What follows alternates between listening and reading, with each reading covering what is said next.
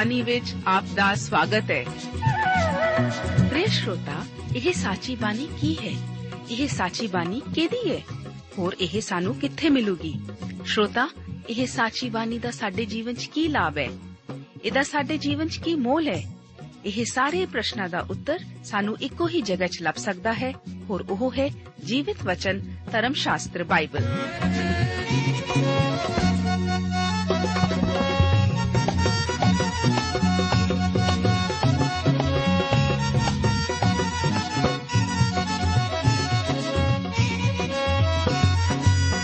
ਧਰਮ ਸ਼ਾਸਤਰ ਬਾਈਬਲ। ਉਹੀ ਜੀਵਿਤ ਵਚਨ ਦਾ ਅਸੀਂ ਇਸ ਕਾਰਜਕ੍ਰਮ ਵਿੱਚ ਅਧਿਐਨ ਕਰਾਂਗੇ।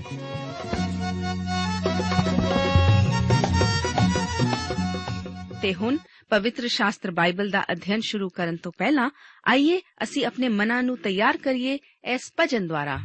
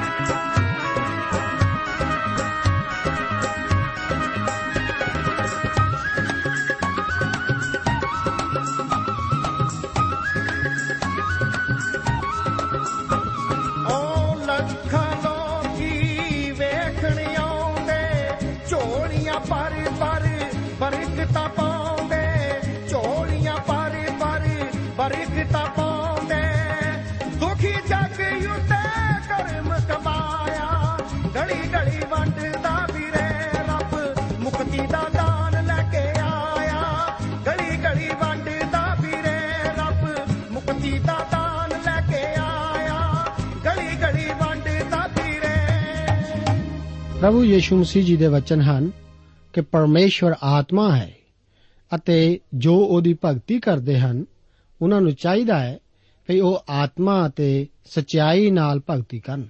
ਪਿਆਰੇ ਅਜ਼ੀਜ਼ੋ, ਮੈਂ ਅੱਜ ਦੇ ਇਸ ਬਾਈਬਲ ਅਧਿਨ ਪ੍ਰੋਗਰਾਮ ਵਿੱਚ ਯੋਹੰਨਾ ਦੀ ਇੰਜੀਲ ਦੇ ਲੜੀਵਾਰ ਅਧਿਨ ਲਈ ਚੌਥੇ ਅਧਿਆਇ ਦੀ 7ਵੀਂ ਆਇਤ ਤੋਂ ਲੈ ਕੇ 42 ਆਇਤਾਂ ਵਿੱਚ ਵਿਚਾਰ ਕਰਨ ਲਈ ਆਪ ਦਾ ਸਵਾਗਤ ਕਰਦਾ ਹਾਂ। ਆਓ, ਅਸਾਂ 7ਵੀਂ ਆਇਤ ਨੂੰ ਪੜ੍ਹੀਏ। ਤਦ ਸਾਮਰੀਆ ਦੀ ਇੱਕ ਤੀਵੀਂ ਪਾਣੀ ਭਰਨੇ ਆਈ। ਯੀਸ਼ੂ ਨੇ ਉਸ ਨੂੰ ਆਖਿਆ, ਮੈਨੂੰ ਜਲ ਪਿਆ। ਇਹ ਤੀਵੀਂ ਸਾਫ਼ ਜ਼ਾਹਰ ਹੈ ਕਿ ਬਦਚਲਨ ਹੈ। ਉਹ ਅਧਰਮੀ ਅਤੇ ਗੁਸਤਾਖ ਹੈ। ਪਿਛਲੇ ਅਧਿਆਇ ਦੇ ਮਨੁੱਖ ਨਿਕੇਦੁਮਸ ਨੇ ਅਤੇ ਇਸ ਤੀਵੀਂ ਵਿੱਚ ਕੀ ਭੇਦ ਹੈ? ਅਤੇ ਵੇਖਿਓ ਕਿੰਨੇ ਅਲੱਗ ਤਰੀਕੇ ਨਾਲ ਸਾਡੇ ਪ੍ਰਭੂ ਜੀ ਇਸ ਨਾਲ ਪੇਸ਼ ਆਉਂਦੇ ਹਨ। ਨਿਕੋਦੀਮਸ, ਜਿਹੜਾ ਧਰਮ ਦਾ ਆਗੂ ਸੀ ਉਸ ਦੇ ਨਾਲ ਸਾਡੇ ਪ੍ਰਭੂ ਜੀ ਸਖਤਾਈ ਨਾਲ ਪੇਸ਼ ਆਉਂਦੇ ਹਨ। ਜਦੋਂ ਕਿ ਵੇਖੋ ਇਸ ਤੀਮੀ ਨਾਲ ਕਿੰਨੇ ਪਿਆਰ ਭਰੇ ਤਰੀਕੇ ਨਾਲ। ਉਹ ਚਾਹੁੰਦਾ ਹੈ ਕਿ ਉਹ ਉਸ ਤੋਂ ਕਿਰਪਾ ਕਰੇ। ਉਹ ਉਸ ਦੀ ਦਇਆ ਨੂੰ ਪੁਕਾਰਦਾ ਹੈ। ਉਹ ਪਿਆਸਾ ਹੈ ਅਤੇ ਜਲ ਮੰਗਦਾ ਹੈ। ਉਹਦੇ ਦਿਲ ਦੀ ਦਇਆ ਵੇਖੋ। ਉਹ ਜੀਵਨ ਦਾ ਜਲ ਹੈ ਤੇ ਜਲ ਮੰਗ ਰਿਹਾ ਹੈ। ਆਓ ਵੇਖੀਏ 8 ਆਇਤ ਦੀ ਵਚਨ ਹਨ। ਕਿਉਂ ਜੋ ਉਸ ਦੇ ਚੇਲੇ ਖਾਣ ਲਈ ਕੁਝ ਮੁੱਲ ਲਿਆਉਣ ਨੂੰ ਨਗਰ ਵਿੱਚ ਗਏ ਹੋਏ ਸਨ? ਅਜ਼ੀਜ਼ੋ, ਇਹ ਦੁਪਹਿਰ ਦਾ ਵੇਲਾ ਸੀ ਅਤੇ ਉਸ ਦੇ ਚੇਲੇ ਖਾਣ ਲਈ ਕੁਝ ਲਿਆਉਣ ਨੂੰ ਨਗਰ ਗਏ ਸਨ। ਇੱਥੇ ਇਹ ਸਚਾਈ ਸਾਹਮਣੇ ਆਉਂਦੀ ਹੈ ਕਿ ਉਹ ਸਾਮਰੀਆਂ ਦਾ ਖਾਣਾ ਖਰੀਦ ਰਹੇ ਸਨ। ਭਾਵ ਇਹ ਹੋਇਆ ਕਿ ਪ੍ਰਭੂ ਯੀਸ਼ੂ ਮਸੀਹ ਨੇ ਯਹੂਦੀਆਂ ਦੇ ਸਾਰਿਆਂ ਬੰਧਨਾਂ ਨੂੰ ਤੋੜ ਦਿੱਤਾ, ਜਿਸ ਅਨੁਸਾਰ ਸਾਮਰੀਆ ਦਾ ਖਾਣਾ ਅਸ਼ੁੱਧ ਸੀ। ਆਓ ਵੇਖੀਏ, ਨੌਵੀਂ ਆਇਤ ਵਿੱਚ ਪ੍ਰਭੂ ਜੀ ਦੱਸਦੇ ਹਨ, ਤਾਂ ਉਸ ਸਾਮਰੀ ਤੀਵੀ ਨੇ ਉਹਨੂੰ ਆਖਿਆ, ਭਲਾ ਤੂੰ ਯਹੂਦੀ ਹੋ ਕੇ ਮੇਰੇ ਕੋਲੋਂ ਜੋ ਸਾਮਰੀ ਤੀਵੀ ਹੈ ਪੀਣ ਨੂੰ ਮੰਗਦਾ ਹੈ? ਕਿਉਂ ਜੋ ਯਹੂਦੀ ਸਾਮਰੀਆਂ ਨਾਲ ਨਹੀਂ ਵਰਤਦੇ? ਦੋ ਵਾਰ ਉਹ ਉਸ ਦੀ ਅਰਜ਼ ਤੋਂ ਨਾ ਕਰਦੀ। ਉਹ ਆਪਣੇ ਦਿਮਾਗ ਤੋਂ ਕੰਮ ਲੈਂਦੀ ਹੈ। ਉਹ ਯਹੂਦੀਆਂ ਅਤੇ ਸਾਮਰੀਆਂ ਦੇ ਮਤ ਭੇਦਾਂ ਬਾਰੇ ਦੱਸਦੀ ਹੈ। ਇਹ ਕਿਹਾ ਜਾਂਦਾ ਹੈ ਕਿ ਯਹੂਦੀ ਸਾਮਰੀਆਂ, ਜਿਹੜਾ ਭਾਂਡਾ ਵੇਚ ਕੇ ਉਸ ਵਿੱਚ ਵੀ ਉਹ ਉਹਨਾਂ ਤੋਂ ਨਹੀਂ ਸਨ ਪੀਂਦੇ। ਵੇਖੋ ਸਾਡੇ ਪ੍ਰਭੂ ਜੀ ਇੱਥੇ ਕੀ ਕਰ ਰਹੇ ਹਨ। ਉਹ ਘਟਿਆ ਤੋਂ ਘਟਿਆ ਜਿੰਨਾ ਕੁ ਉਹ ਕਰ ਸਕਦੇ ਸਨ, ਕਰਦੇ ਹਨ। ਵੇਖੋ ਪ੍ਰਭੂ ਜੀ ਉਸ ਨਾਲ ਕਿਵੇਂ ਪੇਸ਼ ਆ ਰਹੇ ਹਨ। ਉਹ ਬਹੁਤ ਕਰਾਮਾਤੀ ਅਤੇ ਦਿਆਲੂ ਹਨ, ਪਰ ਉਹ ਉਸ ਨਾਲ ਦਾਅਵੇ ਨਾਲ ਅਤੇ ਇਮਾਨਦਾਰੀ ਨਾਲ ਅਤੇ ਪੱਕੇ ਨੇਚੇ ਨਾਲ ਗੱਲਾਂ ਕਰ ਰਹੇ ਹਨ। ਉਹ ਉਸ ਤੀਵੀਂ ਵਿੱਚ ਖਿਚਾਅ ਅਤੇ ਪਿਆਸ ਪੈਦਾ ਕਰਦੇ ਹਨ। ਵੇਖੋ 10ਵੀਂ ਆਇਤ ਵਿੱਚ ਪ੍ਰਭੂ ਕਿਵੇਂ ਉੱਤਰ ਦੇ ਰਹੇ ਹਨ? ਯੀਸ਼ੂ ਨੇ ਉਹਨੂੰ ਉੱਤਰ ਦਿੱਤਾ, ਜੇ ਤੂੰ ਪਰਮੇਸ਼ਵਰ ਦੀ ਬਖਸ਼ਿਸ਼ ਨੂੰ ਜਾਣਦੀ ਅਤੇ ਇਹ ਕਿ ਉਹ ਕੌਣ ਹੈ ਜੋ ਤੈਨੂੰ ਆਖਦਾ ਹੈ ਕਿ ਮੈਨੂੰ ਜਲ ਪਿਆ, ਤਾਂ ਤੂੰ ਉਸ ਕੋਲੋਂ ਮੰਗਦੀ ਅਤੇ ਉਹ ਤੈਨੂੰ ਅੰਮ੍ਰਿਤ ਜਲ ਦਿੰਦਾ। ਜਦੋਂ ਉਹ ਇਸ ਤਰ੍ਹਾਂ ਕਹਿੰਦਾ ਹੈ, ਤਾਂ ਉਸ ਦਾ ਵਰਤਾਓ ਇੱਕਦਮ ਬਦਲ ਜਾਂਦਾ ਹੈ। 11 ਅਤੇ 12 ਆਇਤ ਦੇ ਵਚਨ ਹਨ। ਤੀਵੀਂ ਨੇ ਉਸ ਨੂੰ ਆਖਿਆ, ਮਹਾਰਾਜ ਤੇਰੇ ਕੋਲ ਕੋਈ ਡੋਲ ਵੀ ਨਹੀਂ ਹੈ ਅਤੇ ਨਾਲੇ ਖੂਹ ਵੀ ਡੂੰਘਾ ਹੈ। ਫਿਰ ਅੰਮ੍ਰਿਤ ਜਲ ਤੈਨੂੰ ਕਿੱਥੋਂ ਮਿਲਿਆ ਹੈ? ਭਲਾ ਤੂੰ ਸਾਡੇ ਪਿਤਾ ਯਕੂਬ ਤੋਂ ਵੱਡਾ ਹੈ? ਜਿਨੇ ਸਾਨੂੰ ਇਹ ਖੂਹ ਦਿੱਤਾ ਅਤੇ ਉਹਨੇ ਆਪ ਅਤੇ ਉਹਦੇ ਪੁੱਤਰਾਂ ਅਤੇ ਉਹਦੇ ਪਸ਼ੂਆਂ ਨੇ ਇਸੇ ਵਿੱਚੋਂ ਪੀਤਾ। ਤੀਵੀਂ ਹੁਣ ਉਸ ਨੂੰ ਮਹਾਰਾਜ ਕਹਿ ਕੇ ਗੱਲ ਕਰ ਰਹੀ ਹੈ। ਜਿਸ ਆਦਰ ਨੂੰ ਉਹ ਪਹਿਲਾਂ ਭੁੱਲ ਚੁੱਕੀ ਸੀ, ਜਿਹੜੀ ਤੀਵੀਂ ਸਖਤ ਸੁਭਾਅ ਦੀ ਸੀ, ਹੁਣ ਉਸ ਵਿੱਚ ਬਦਲਾਅ ਸੀ। ਹੁਣ ਉਹ ਸਰੀਰਕ ਤੌਰ ਤੇ ਨਾਲ ਸੋਚ ਰਹੀ ਹੈ ਅਤੇ ਉਸ ਦੀ ਸੋਚ ਖੂਹ ਦੀ ਡੂੰਘਾਈ ਨਾਲੋਂ ਜ਼ਿਆਦਾ ਨਹੀਂ ਸੀ। ਇਸ ਗੱਲ ਉੱਤੇ ਧਿਆਨ ਦਿਓ ਕਿ ਉਹ ਆਪਣੇ ਸਬੰਧ ਯਕੂਬ ਨਾਲ ਵਿਖਾਉਂਦੀ ਹੈ। ਅਜਿਹਾ ਉਸਨੇ ਜਾਣਬੁੱਝ ਕੇ ਕੀਤਾ। ਜਾਤੀ ਸੰਬੰਧ ਵਿੱਚ ਸਾਮਰੀ ਯਕੂਬ ਦੇ ਸੰਬੰਧੀ ਸੀ। ਅਗਲਿਆਂ 13 ਅਤੇ 14 ਆਇਤਾਂ ਵਿੱਚ ਲਿਖਿਆ ਹੈ, ਯੀਸ਼ੂ ਨੇ ਉਹਨੂੰ ਉੱਤਰ ਦਿੱਤਾ ਕਿ ਹਰੇਕ ਜੋ ਇਹ ਜਲ ਪੀਂਦਾ ਹੈ, ਸੋ ਫੇਰ ਤਿਹਾਇਆ ਹੋਵੇਗਾ। ਪਰ ਜੋ ਕੋਈ ਮੇਰਾ ਦਿੱਤਾ ਹੋਇਆ ਜਲ ਪੀਏਗਾ, ਸੋ ਸਦੀਪਕ ਕਾਲ ਤੀਕ ਕਦੇ ਤਿਹਾਇਆ ਨਾ ਹੋਵੇਗਾ ਕਿਉਂਕਿ ਉਹ ਜਲ ਜੋ ਮੈਂ ਉਹਨੂੰ ਦਿਆਂਗਾ, ਉਹਦੇ ਵਿੱਚ ਜਲ ਦਾ ਇੱਕ ਸੋਮਾ ਬਣ ਜਾਵੇਗਾ, ਜੋ ਅਨੰਤ ਜੀਵਨ ਤੀਕਰ ਉਛਲਦਾ ਰਹੇਗਾ। ਯੀਸ਼ੂ ਇਸ ਗੱਲ ਨੂੰ ਸਾਫ਼-ਸਾਫ਼ ਕਰਦੇ ਹਨ ਕਿ ਉਹ ਯਾਕੂਬ ਦੇ ਖੂਹ ਦੀ ਗੱਲ ਨਹੀਂ ਕਰ ਰਿਹਾ। ਤੁਸੀਂ ਵੇਖੋ, ਉਹ ਦੋਹਾਂ ਗੱਲਾਂ ਵਿੱਚ ਭੇਦ ਪੈਦਾ ਕਰ ਰਿਹਾ ਹੈ। ਅੱਜ ਜਗਤ ਦੀ ਭੀੜ ਸ਼ਾਂਤੀ ਦੀ ਭਾਲ ਵਿੱਚ ਜਗਤ ਦੇ ਪਾਣੀ ਦੇ ਸੋਤਿਆਂ ਕੋਲ ਜਾ ਰਹੀ ਹੈ। ਉਹ ਲਗਾਤਾਰ ਸਰੀਰਕ ਸ਼ਾਂਤੀ ਦੀ ਭਾਲ ਵਿੱਚ ਨਾ ਕਿ ਆਤਮਾ ਦੀ ਸ਼ਾਂਤੀ ਲਈ। ਪਰ ਹੁਣ ਪ੍ਰਭੂ ਯੀਸ਼ੂ ਨੇ ਉਸ ਤੀਮੀ ਦੇ ਦਿਲ ਅੰਦਰ ਆਤਮਿਕ ਜਲ ਦੀ ਇੱਛਾ ਪੈਦਾ ਕੀਤੀ। 15 ਆਇਤ ਦੇ ਵਚਨ ਹਨ ਤੀਮੀ ਨੇ ਉਹਨੂੰ ਆਖਿਆ, ਮਹਾਰਾਜ, ਇਹ ਜਲ ਮੈਨੂੰ ਦਿਓ। ਜੋ ਮੈਂ ਤਿਹਾਈ ਨਾ ਹੋਵਾਂ, ਨਾ ਇੱਥੇ ਤਾਈਂ ਭਰਨ ਨੂੰ ਆਇਆ ਕਰਾਂ। ਅਸੀਂ ਵੇਖਦੇ ਹਾਂ ਕਿ ਉਹ ਆਤਮਿਕ ਜਲ ਦੀ ਪਿਆਸੀ ਹੈ। ਪਰ ਉਸ ਦਾ ਧਿਆਨ ਫੇਰ ਖੂਹ ਵਿੱਚ ਜਾਂਦਾ ਹੈ। ਅਤੇ ਅਸੀਂ ਵੇਖਦੇ ਹਾਂ ਕਿ 16 ਆਇਤ ਵਿੱਚ ਪ੍ਰਭੂ ਜੀ ਕਹਿੰਦੇ ਹਨ, ਯੀਸ਼ੂ ਨੇ ਉਸ ਨੂੰ ਆਖਿਆ, ਜਾ, ਆਪਣੇ ਪਤੀ ਨੂੰ ਇੱਥੇ ਸੱਦ ਲਿਆ। ਇਹ ਉਸਤਾਦ ਦੀ ਚੋਟ ਹੈ। ਮੰਨਿਆ ਕਿ ਜਲ ਸਾਰਿਆਂ ਲਈ ਮੌਜੂਦ ਹੈ। ਇੱਥੇ ਇੱਕ ਸ਼ਰਤ ਪੂਰੀ ਕਰਨੀ ਪੈਂਦੀ ਹੈ। ਪਹਿਲੀ, ਜ਼ਰੂਰ ਪਿਆਸ ਹੋਣੀ ਚਾਹੀਦੀ ਹੈ। ਪਿਆਸ ਹੋਣੀ ਜ਼ਰੂਰੀ ਹੈ। ਉਹਦੇ ਲਈ ਜ਼ਰੂਰੀ ਹੈ ਕਿ ਉਹ ਮੰਨੇ ਕਿ ਉਹ ਪਾਪਣ ਹੈ। ਇਸ ਲਈ ਸਾਡੇ ਪ੍ਰਭੂ ਜੀ ਕਹਿੰਦੇ ਹਨ, ਆਪਣੇ ਪਤੀ ਨੂੰ ਇੱਥੇ ਸੱਦ ਲਿਆ। ਇਹ ਦਿਲ ਨੂੰ ਛੂਹਣ ਵਾਲਾ ਵਿਸ਼ਾ ਹੈ। ਉਹ ਦੁਬਾਰਾ ਬਾਤੂਨੀ ਬਣ ਜਾਂਦੀ ਹੈ। ਉਹ 17 ਅਤੇ 18 ਆਇਤ ਵਿੱਚ ਵੇਖੀਏ ਦੱਸਦੀ ਹੈ ਤੀਮੀ ਨੇ ਉਸ ਨੂੰ ਉੱਤਰ ਦਿੱਤਾ ਕਿ ਮੇਰਾ ਪਤੀ ਹੈ ਨਹੀਂ। ਯੀਸ਼ੂ ਨੇ ਉਹਨੂੰ ਆਖਿਆ, ਤਾਂ ਠੀਕ ਆਖਿਆ ਜੋ ਮੇਰਾ ਪਤੀ ਨਹੀਂ ਨਹੀਂ ਕਿਉਂਕਿ ਤੂੰ ਪੰਜ ਪਤੀ ਕਰ ਚੁੱਕੀ ਹੈ ਅਤੇ ਜਿਹੜਾ ਹੁਣ ਤੇਰੇ ਕੋਲ ਹੈ, ਸੋ ਤੇਰਾ ਪਤੀ ਨਹੀਂ। ਤੈਂ ਇਹ ਸੱਤ ਆਖਿਆ ਹੈ। ਉਹ ਇਸ ਗੱਲ ਵਿੱਚ ਸੱਚੀ ਸੀ। ਉਹ ਪੰਜ ਪਤੀ ਕਰ ਚੁੱਕੀ ਸੀ, ਪਰ ਉਹਨਾਂ ਕੋਲੋਂ ਇੱਕ ਵੀ ਨਹੀਂ ਸੀ। ਉਹ ਇੱਕ ਮਨੁੱਖ ਨਾਲ ਹਰਾਮਕਾਰੀ ਵਿੱਚ ਰਹਿ ਰਹੀ ਸੀ। ਸਾਡੇ ਪ੍ਰਭੂ ਦੀ ਜਿੱਦ ਹੈ, ਜਦੋਂ ਤੁਸੀਂ ਉਸ ਕੋਲ ਆਵੋ, ਆਪਣੇ ਪਾਪਾਂ ਨੂੰ ਖੋਲ ਦਿਓ। ਸਾਰੇ ਢੱਕੇ ਗੁਨਾਹ ਉਸ ਸਾਹਮਣੇ ਰੱਖ ਦਿਓ। ਇੱਥੇ ਇੱਕ ਪਾਪਣ ਸੀ। ਨਗਰ ਦੀਆਂ ਬਾਕੀ ਇਸਤਰੀਆਂ ਉਸ ਦੇ ਜਾਣੂ ਨਾ ਹੋਣ ਦਾ ਕਾਰਨ ਇਹ ਸੀ ਕਿ ਉਸ ਦੇ ਨਗਰ ਦੇ ਮਨੁੱਖਾਂ ਨਾਲ ਗਲਤ ਸੰਬੰਧ ਸੀ। ਅਸਲ ਵਿੱਚ ਇਸ ਤੀਵੀਂ ਉਸ ਦੇ ਪ੍ਰਤੀ ਇੱਜ਼ਤ ਨਾਲ ਭਰ ਗਈ। ਪਰ ਉਹ ਉਸ ਵਿਸ਼ੇ ਨੂੰ ਧਾਰਮਿਕ ਦਿਲਾਂ ਨਾਲ ਬਦਲਣਾ ਚਾਹੁੰਦੀ ਹੈ। 19 ਅਤੇ 20 ਆਇਤ ਵਿੱਚ ਵਚਨ ਹਨ, ਤੀਵੀਂ ਨੇ ਉਸ ਨੂੰ ਆਖਿਆ, ਪ੍ਰਭੂ ਜੀ, ਮੈਨੂੰ ਸੁਝਦਾ ਹੈ ਜੋ ਤੁਸੀਂ ਨਬੀ ਹੋ। ਸਾਡੇ ਪਿਓ ਦਾਦਿਆਂ ਨੇ ਇਸ ਪਰਬਤ ਉੱਤੇ ਭਗਤੀ ਕੀਤੀ ਅਤੇ ਤੁਸੀਂ ਲੋਕ ਆਖਦੇ ਹੋ ਜੋ ਉਹ ਸਥਾਨ ਯਰੂਸ਼ਲਮ ਵਿੱਚ ਹੈ ਜਿੱਥੇ ਭਗਤੀ ਕਰਨੀ ਚਾਹੀਦੀ ਹੈ।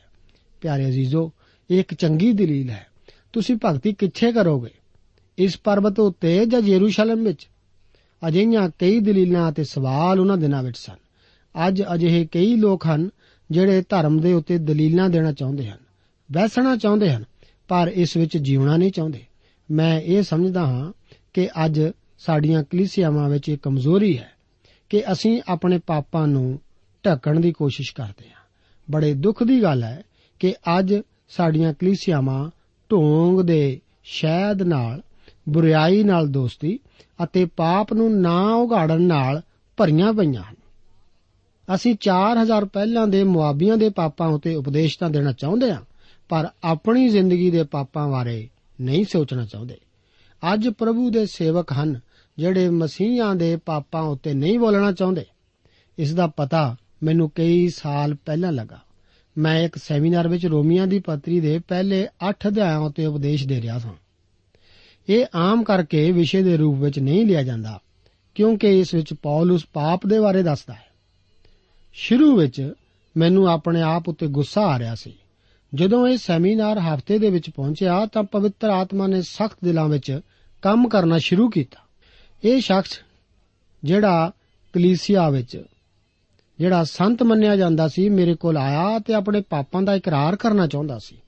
ਮੈਂ ਉਸ ਨੂੰ ਆਖਿਆ, ਇਹਨਾਂ ਨੂੰ ਮੇਰੇ ਕੋਲ ਨਾ ਮੰਨ, ਪਰ ਸਭ ਤੋਂ ਮਹਾਨ ਜਾਜਕ ਪ੍ਰਭੂ ਯੀਸ਼ੂ ਕੋਲ ਜਾਏ। ਜਦੋਂ ਉਹ ਪਾਪਾਂ ਨੂੰ ਮੰਨੇਗਾ, ਪ੍ਰਭੂ ਯੀਸ਼ੂ ਉਸ ਦੀ ਸੁਨੇਗਾ ਅਤੇ ਮਾਫ ਕਰੇਗਾ। ਕਿੰਨੀ ਵੱਡੀ ਦਲੀਲ ਇਸ ਮਨੁੱਖ ਦੀ ਜੀਵਨ ਵਿੱਚ ਆਈ। ਉਸੇ ਸੈਮੀਨਾਰ ਵਿੱਚ ਮੇਰੇ ਕੋਲ ਦੋ ਪ੍ਰਭੂ ਦੇ ਸੇਵਕ ਗੁਪਤ ਰੂਪ ਵਿੱਚ ਆਏ ਅਤੇ ਪੁੱਛਣ ਲੱਗੇ ਕੀ ਤੁਸੀਂ ਅਜਿਹਾ ਉਪਦੇਸ਼ ਆਪਣੀਆਂ ਕਲੀਸਿਆ ਵਿੱਚ ਵੀ ਦਿੰਦੇ ਹੋ? ਮੈਂ ਕਿਹਾ, ਹਾਂ। ਖੈਰ, ਅੱਜ ਕਈ ਅਜਿਹੇ ਸੇਵਕ ਹਨ ਜੋ ਇਹਨਾਂ ਉਪਦੇਸ਼ਾਂ ਤੋਂ ਦੂਰ ਰਹਿੰਦੇ ਹਨ ਅਤੇ ਕਈ ਅਜਿਹੇ ਹਨ ਜਿਹੜੇ ਅਜਿਹੇ ਉਪਦੇਸ਼ ਕਰਨ ਵਾਲਿਆਂ ਦੀ ਨਿੰਦਿਆ ਕਰਦੇ ਹਨ।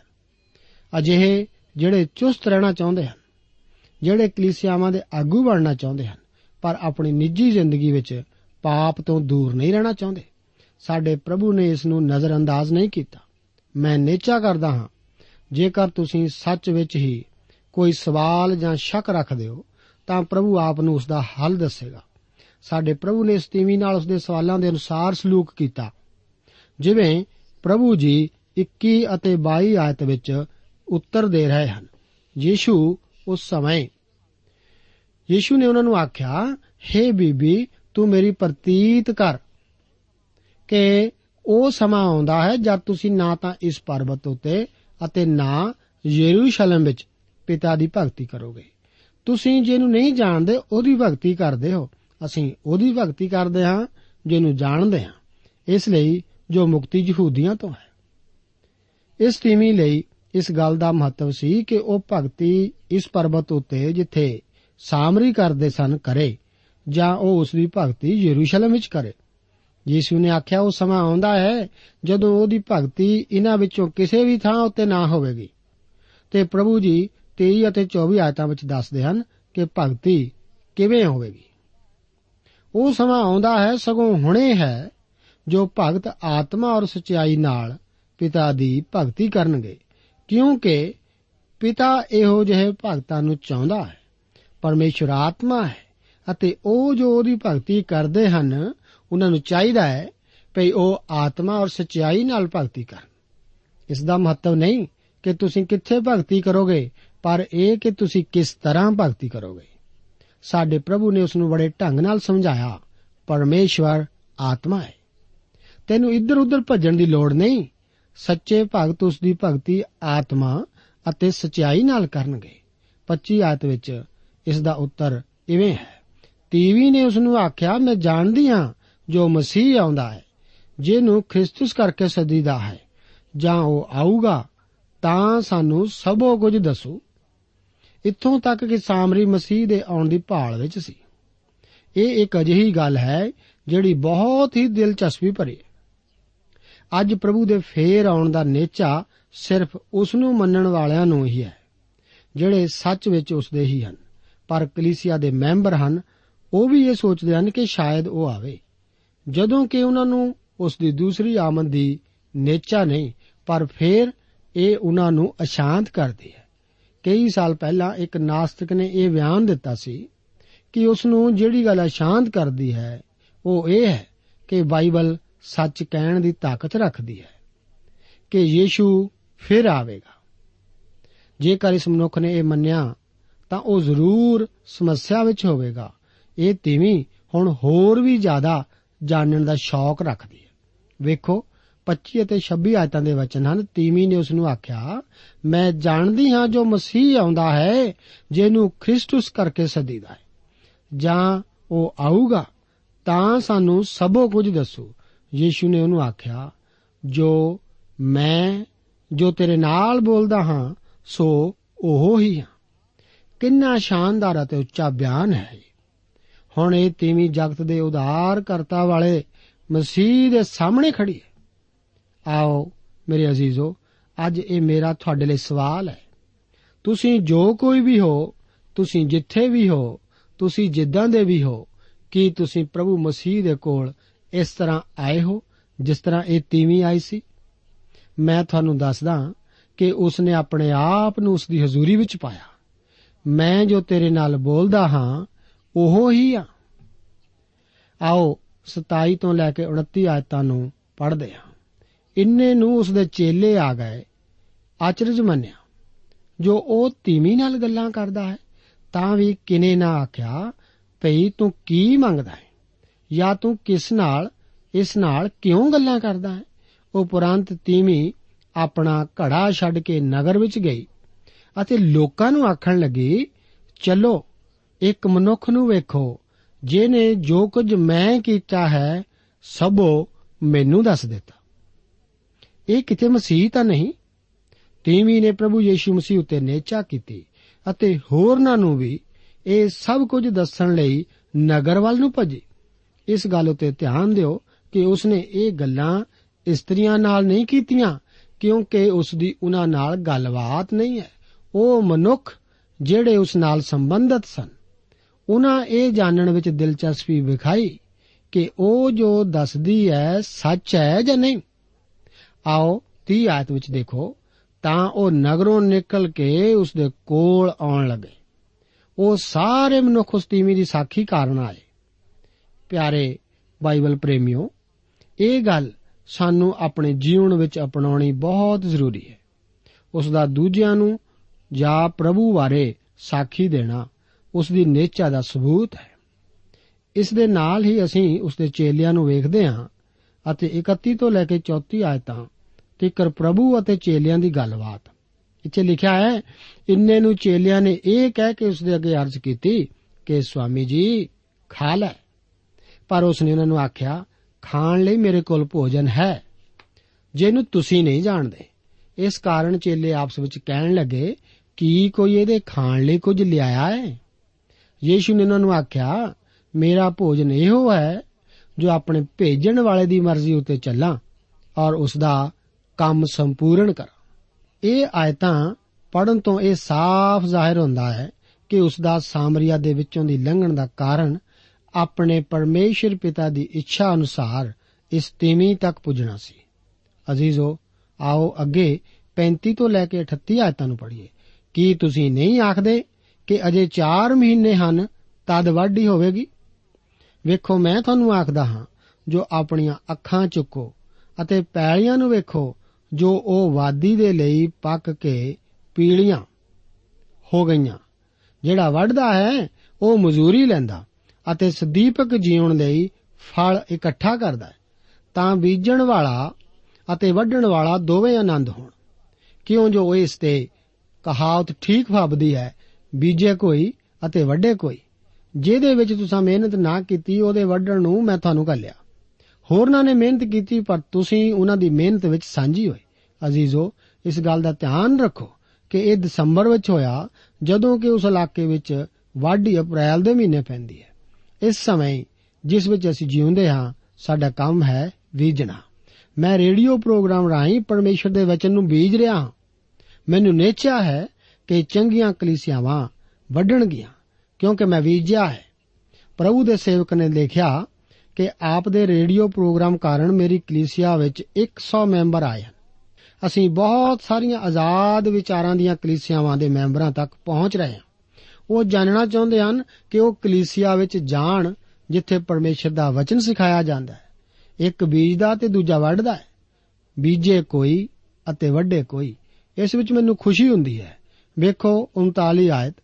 ਉਸ ਨਗਰ ਦੇ ਸਾਮਰੀਆਂ ਵਿੱਚੋਂ ਬਹੁਤਿਆਂ ਨੇ ਉਸ ਤੀਵੀ ਦੇ ਕਹਿਣੇ ਕਰਕੇ ਉਸ ਉੱਤੇ ਨੇਚਾ ਕੀਤੀ ਕਿ ਉਹਨੇ ਸਾਖੀ ਦਿੱਤੀ ਸੀ। ਭਈ ਜੋ ਕੁਝ ਮੈਂ ਕੀਤਾ ਹੈ ਉਸ ਨੇ ਸਭੋ ਮੈਨੂੰ ਦੱਸ ਦਿੱਤਾ ਹੈ। ਪਿਆਰੇ ਅਜ਼ੀਜ਼ੋ ਸਾਮਰੀਆ ਦੀ ਇੱਕ ਵੱਡੀ ਭੀੜ ਉਸ ਕੋਲ ਆਈ। ਇਸ ਤੀਵੀ ਦੇ ਬੁਰੇ ਪੁਰਾਣੇ ਕੰਮਾਂ ਕਾਰਨ। ਆਓ, ਅੱਜ ਦੇ ਬਾਈਬਲ ਵਿਚਾਰ ਦੀਆਂ ਆਖਰੀ 40 ਤੋਂ ਲੈ ਕੇ 42 ਆਇਤਾਂ ਨੂੰ ਵਿਚਾਰ ਲੈ ਪੜ੍ਹੀਏ। ਸੋ ਉਹਨਾਂ ਸਾਮਰੀਆਂ ਨੇ ਜਾਂ ਉਸ ਦੇ ਕੋਲ ਆਏ ਤਾਂ ਉਸ ਦੇ ਅੱਗੇ ਅਰਜ਼ ਕੀਤੀ, ਜੋ ਸਾਡੇ ਕੋਲ ਹੀ ਰਹੋ। ਫਿਰ ਉਹ 2 ਦਿਨ ਉੱਥੇ ਰਿਹਾ ਔਰ ਉਸ ਦੇ ਵਚਨ ਕਾਰਨ ਹੋਰ ਬਹੁਤਿਆਂ ਨੇ ਨੇਚਾ ਕੀਤੀ ਅਤੇ ਉਸ ਤੀਵੀ ਨੂੰ ਕਿਹਾ, ਹੁਣ ਜੇ ਅਸੀਂ ਨੇਚਾ ਕਰਦੇ ਹਾਂ, ਸੋ ਤੇਰੇ ਕਹਿਣੇ ਕਰਕੇ ਨਹੀਂ, ਕਿਉਂਕਿ ਅਸਾਂ ਆਪ ਸੁਣਿਆ ਹੈ ਤੇ ਜਾਣਦੇ ਹਾਂ ਜੋ ਇਹ ਠੀਕ ਜਗਤ ਦਾ ਧਾਰਨਹਾਰਾ ਹੈ। ਅਜ਼ੀਜ਼ੋ, ਕਿੰਨੀ ਅਨੋਖੀ ਗੱਲ ਹੈ। ਅਸੀਂ ਤੇ ਵੇਖਦੇ ਹਾਂ। ਜੋ ਉਹ ਜੀਵਨ ਦੇ ਜਲ ਕੋਲ ਆਏ ਅਤੇ ਉਹਨਾਂ ਪੀਤਾ। ਸਿਰਫ ਇੱਕੋ ਸ਼ਰਤ ਉਹਨਾਂ ਲਈ ਸੀ ਕਿ ਉਹ ਤਿਹਾਏ ਹੋਣ। ਤੁਸੀਂ ਇਹ ਕਦੇ ਨਹੀਂ ਜਾਣ ਸਕਦੇ ਕਿ ਤੁਸੀਂ ਤਿਹਾਏ ਹੋ। ਜਦੋਂ ਤੱਕ ਇਹ ਜਾਣੋ ਕਿ ਤੁਸੀਂ ਪਾਪੀ ਹੋ। ਯਸ਼ਾਇਆ ਕਹਿੰਦਾ ਹੈ, ਓਏ, ਹਰੇਕ ਜੋ ਤਿਹਾਇਆ ਅਤੇ ਪਿਆਸਾ ਹੈ, ਤੁਸੀਂ ਪੀਣ ਲਈ ਆਓ। ਸਾਡੇ ਪ੍ਰਭੂ ਨੇ ਅਜਿਹਾ ਹੀ ਸੱਦਾ ਯੋਹੰਨਾ 7 ਅਧਿਆਇ ਉਸ ਦੀ 37 ਆਇਤ ਵਿੱਚ ਦਿੱਤਾ। ਭਈ ਜੋ ਕੋਈ ਤਿਹਾਇਆ ਹੋਵੇ ਤਾਂ ਮੇਰੇ ਕੋਲ ਆਵੇ ਅਤੇ ਪੀਵੇ। ਜੀਵਨ ਦਾ ਜਲ ਕਿਸੇ ਵੀ ਮਨੁੱਖ ਲਈ ਹੈ। ਪਰ ਸ਼ਰਤ ਇਹ ਹੈ ਕਿ ਉਹ ਤਿਹਾਇਆ ਹੋਵੇ। ਬਹੁਤ ਸਾਰੇ ਸਾਮਰੀ ਉਸ ਕੋਲ ਆਏ ਅਤੇ ਉਹਨਾਂ ਨੇ ਪੀਤਾ। ਜਿਵੇਂ ਇਸ ਸਾਮਰੀ ਤੀਵੀ ਦੀ ਸਾਖੀ ਕਾਰਨ ਬਹੁਤ ਸਾਰੇ ਮਨੁੱਖ ਮਸੀਹ ਕੋਲ ਆਏ, ਇਸੇ ਤਰ੍ਹਾਂ ਅੱਜ ਵੀ ਕਈ ਮਨੁੱਖ ਦੂਜਿਆਂ ਦੀ ਸਾਖੀ ਨਾਲ ਪ੍ਰਭੂ ਕੋਲ ਆਉਂਦੇ ਹਨ। ਇਹ ਇੱਕ ਸਚਾਈ ਹੈ ਕਿ ਇੱਕ ਜੀਵਨ ਦੂਜੇ ਨੂੰ ਇੱਕ ਦਾ ਚਾਲ ਚੱਲਣ ਦੂਜੇ ਨੂੰ ਪ੍ਰਭਾਵਿਤ ਕਰਦਾ ਹੈ ਅਤੇ ਕਈ ਇਸ ਦੁਆਰਾ ਮਸੀਹ ਕੋਲ ਆਉਂਦੇ ਹਨ। ਕਈ ਆਪਣੇ ਮਾਪਿਆਂ ਕਾਰਨ ਮਸੀਹ ਵਿੱਚ ਆਉਂਦੇ ਹਨ। ਮੈਂ ਇਹ ਸਭ ਕੁਝ ਇੱਕ ਪ੍ਰਭੂ ਦੇ ਸੇਵਕ ਦੇ ਨਾਤੇ ਵਾਰ-ਵਾਰ ਵੇਖਿਆ ਹੈ। ਇਹ ਇੱਕ ਚੰਗੀ ਗੱਲ ਹੈ ਕਿ ਇੱਕ ਦੇ ਜੀਵਨ ਨੂੰ ਦੂਜੇ ਲਈ ਸਾਖੀ ਦੇ ਤੌਰ ਤੇ ਉਸ ਮਸੀਹ ਵਿੱਚ ਲਿਆਉਣ ਲਈ ਪ੍ਰਯੋਗ ਕੀਤਾ ਜਾਵੇ, ਪਰ ਉਸ ਨੂੰ ਇੰਜ ਹੀ ਨਾ ਛੱਡਿਆ। ਇਸ ਗੱਲ ਦਾ ਧਿਆਨ ਰੱਖੋ ਕਿ ਉਹ ਆਪਣੇ ਪੱਧਰ ਤੇ ਮਸੀਹ ਨੂੰ ਜਾਣੇ, ਉਸ ਦਾ ਮਸੀਹ ਨਾਲ ਸਿੱਧਾ ਰਿਸ਼ਤਾ ਹੋਵੇ। ਸਾਮਰੀਆਂ ਨੇ ਉਸ ਤੀਵੀ ਨੂੰ ਕਿਹਾ, ਹੁਣ ਜੋ ਅਸੀਂ ਨੇਚਾ ਕਰਦੇ ਹਾਂ ਸੋ ਤੇਰੇ ਕਹਿਣੇ ਕਰਕੇ ਨਹੀਂ, ਕਿਉਂਕਿ ਅਸਾਂ ਆਪ ਸੁਣਿਆ ਹੈ ਅਤੇ ਜਾਣਦੇ ਹਾਂ ਜੋ ਇਹ ਠੀਕ ਜਗਤ ਦਾ ਤਾਰਨਹਾਰਾ ਹੈ। ਮੇਰੇ ਅਜ਼ੀਜ਼ੋ, ਪ੍ਰਭੂ ਯੀਸ਼ੂ ਮਸੀਹ ਆਪ ਦਾ ਤਾਰਨਹਾਰਾ ਹੈ। ਪ੍ਰਭੂ ਆਪ ਨੂੰ ਸੱਦਾ ਦਿੰਦਾ ਹੈ, ਉਸ ਕੋਲ ਆਓ, ਅਨੰਤ ਜੀਵਨ ਨੂੰ ਪਾਓ। ਪ੍ਰਭੂ ਆਪ ਨੂੰ ਇਹਨਾਂ ਵਚਨਾਂ ਨਾਲ ਬਰਕਤ ਦੇ।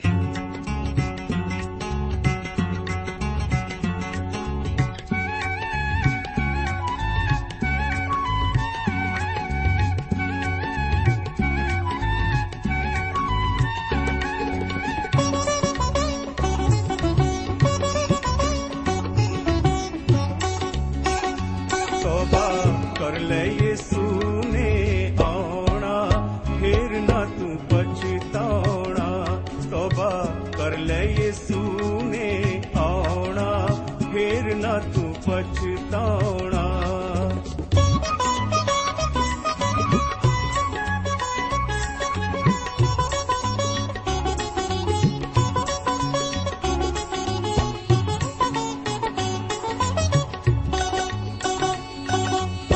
ਤੇਰੀਆਂ ਕਰਤੂਤਾਂ ਸਵੇ ਜ਼ਾਹਰ ਹੋ ਜਾਣੀਆਂ ਤੇਰੀਆਂ ਕਰਤੂਤਾਂ ਸਵੇ ਜ਼ਾਹਰ ਹੋ ਜਾਣੀਆਂ ਜਿਹੜੀਆਂ ਤੂੰ ਪਾਪਾਂ ਵਿੱਚ ਮੌਜਾਂ ਸੀ ਮਾਰੀਆਂ। ਜਿਹੜੀਆਂ ਤੂੰ ਪਾਪਾਂ ਵਿੱਚ ਮੌਜਾਂ ਸੀ ਮਾਰੀਆਂ। ਤੇਰਾ ਲੇਖਾ ਯਿਸੂ ਨੇ ਲੈ ਲੈਣਾ, ਫੇਰ ਨਾ ਤੂੰ ਪਛਤਾਉਣਾ। ਤੇਰਾ ਲੇਖਾ ਯਿਸੂ ਨੇ ਲੈ ਲੈਣਾ, ਫੇਰ ਨਾ ਤੂੰ ਪਛਤਾਉਣਾ। ਤੋਬਾ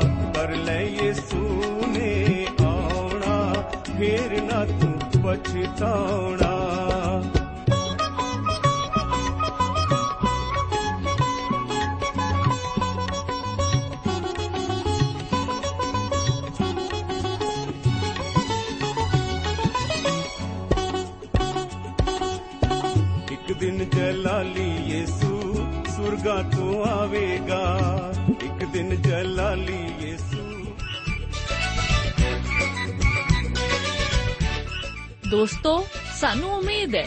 ਇਹ ਕਾਰਜਕ੍ਰਮ ਤੁਹਾਨੂੰ ਪਸੰਦ ਆਇਆ ਹੋਵੇਗਾ। ਤੇ ਇਹ ਕਾਰਜਕ੍ਰਮ ਸੁਣ ਕੇ ਤੁਹਾਨੂੰ ਬਰਕਤਾਂ ਮਿਲੀਆਂ ਹੋਣਗੀਆਂ। ਜੇ ਤੁਸੀਂ ਇਹ ਕਾਰਜਕ੍ਰਮ ਦੇ ਬਾਰੇ ਕੁਝ ਪੁੱਛਣਾ ਚਾਹੁੰਦੇ ਹੋ, ਤੇ ਸਾਨੂੰ ਇਸ ਪਤੇ ਤੇ ਲਿਖੋ।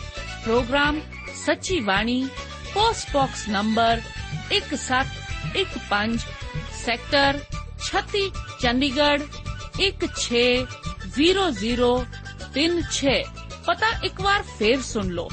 Programme Sachi Bani post box number 1715 sector 36 Chandigarh 160036 ਸਾਡਾ ਈਮੇਲ ਪਤਾ ਹੈ punjabi ttb at twr.in ਪਤਾ ਇੱਕ ਵਾਰ ਫੇਰ ਸੁਣ ਲਓ punjabi ttb at twr.in ਹੁਣ ਸਾਡੇ ਪ੍ਰੋਗਰਾਮ ਦਾ ਸਮੇਂ ਸਮਾਪਤ ਹੁੰਦਾ ਹੈ ਉਮੀਦ ਹੈ ਅਗਲੇ ਪ੍ਰੋਗਰਾਮ ਵਿੱਚ ਤੁਹਾਡੇ ਨਾਲ ਫੇਰ ਪੇਂਟ ਹੋਏਗੀ।